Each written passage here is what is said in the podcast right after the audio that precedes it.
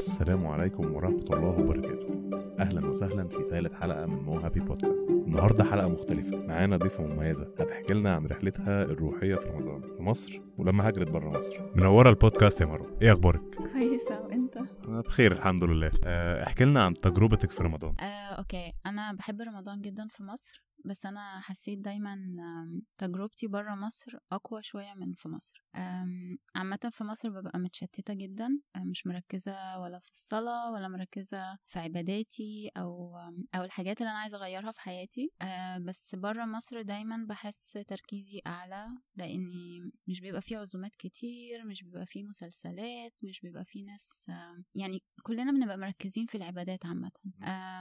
أنا بدخل رمضان وأنا برا مصر عندي الأجندة بتاعتي عارفة أنا عايزة أغير إيه في أخلاقي في شخصيتي في الروتين بتاعي وفعلا بنتظم عليها وبقدر أعملها أه، وبخرج برا رمضان ببقى مخلصة الأجندة بتاعتي ومتغيرة محسنة في نفسي كتير. أنا مش عارفة إيه اللي بيحصل في مصر بس هي مصر حلوة يعني الأجواء العامة حلوة بس بتشتت الواحد عن الأصل بتاع رمضان إن إحنا نركز في, في عباداتنا نركز إن إحنا نبقى أحسن بعد رمضان. أنا إيه اللي يمنعني إن أنا أحط أجندة أمشي عليها في مصر وأنا في رمضان؟ معتمد رمضان معتمد في مصر أكتر على ال- الخروجات على المسلسلات على الأكل الكتير. فده كله بيشتتك عن الأصل بتاع رمضان إن أنت تعبد ربنا تقلل أكلك تبقى حوالين الناس بس مش بالطريقة اللي إحنا فيها دلوقتي. طب تحبي تنصحي الناس بإيه علشان يقدروا يستفيدوا برمضان بأكبر صورة ممكنة؟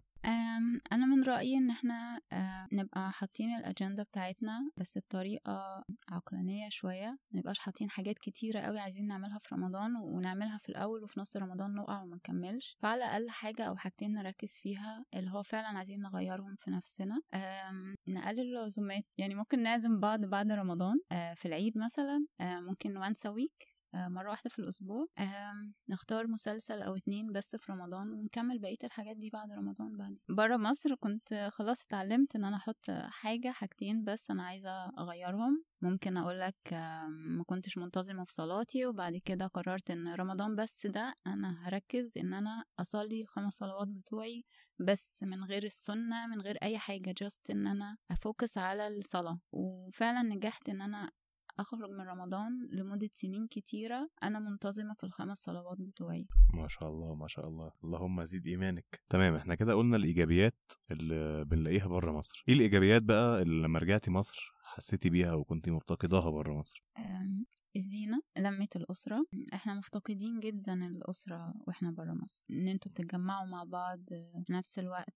ال- مصر كلها بتحتفل برمضان في نفس الوقت. آه، إحنا برا بنكون أسر ومنعزلين عن بعض وتقريبا مش بنشوف بعض. افتقدناش المسحراتي جدا طبعا. كل حاجة في مصر. كل أجواء مصر حلوة بس التركيز في في العبادات أقل شوية عن بره. رمضان في مصر حاجة تانية. على رأي حسين الجسم. شكرا جدا لوقتك يا مروة وبكده إحنا خلصنا ثالث حلقات مو هابي بودكاست نتمنى نكون استمتعنا واستفدنا بالبودكاست المتواضعة دي. ولو عندنا أي أسئلة أو أي استفسارات نسألها في التعليقات. شكرا والسلام عليكم. رمضان في مصر حاجة تانية والسر في التفاصيل. رمضان في مصر غير الدنيا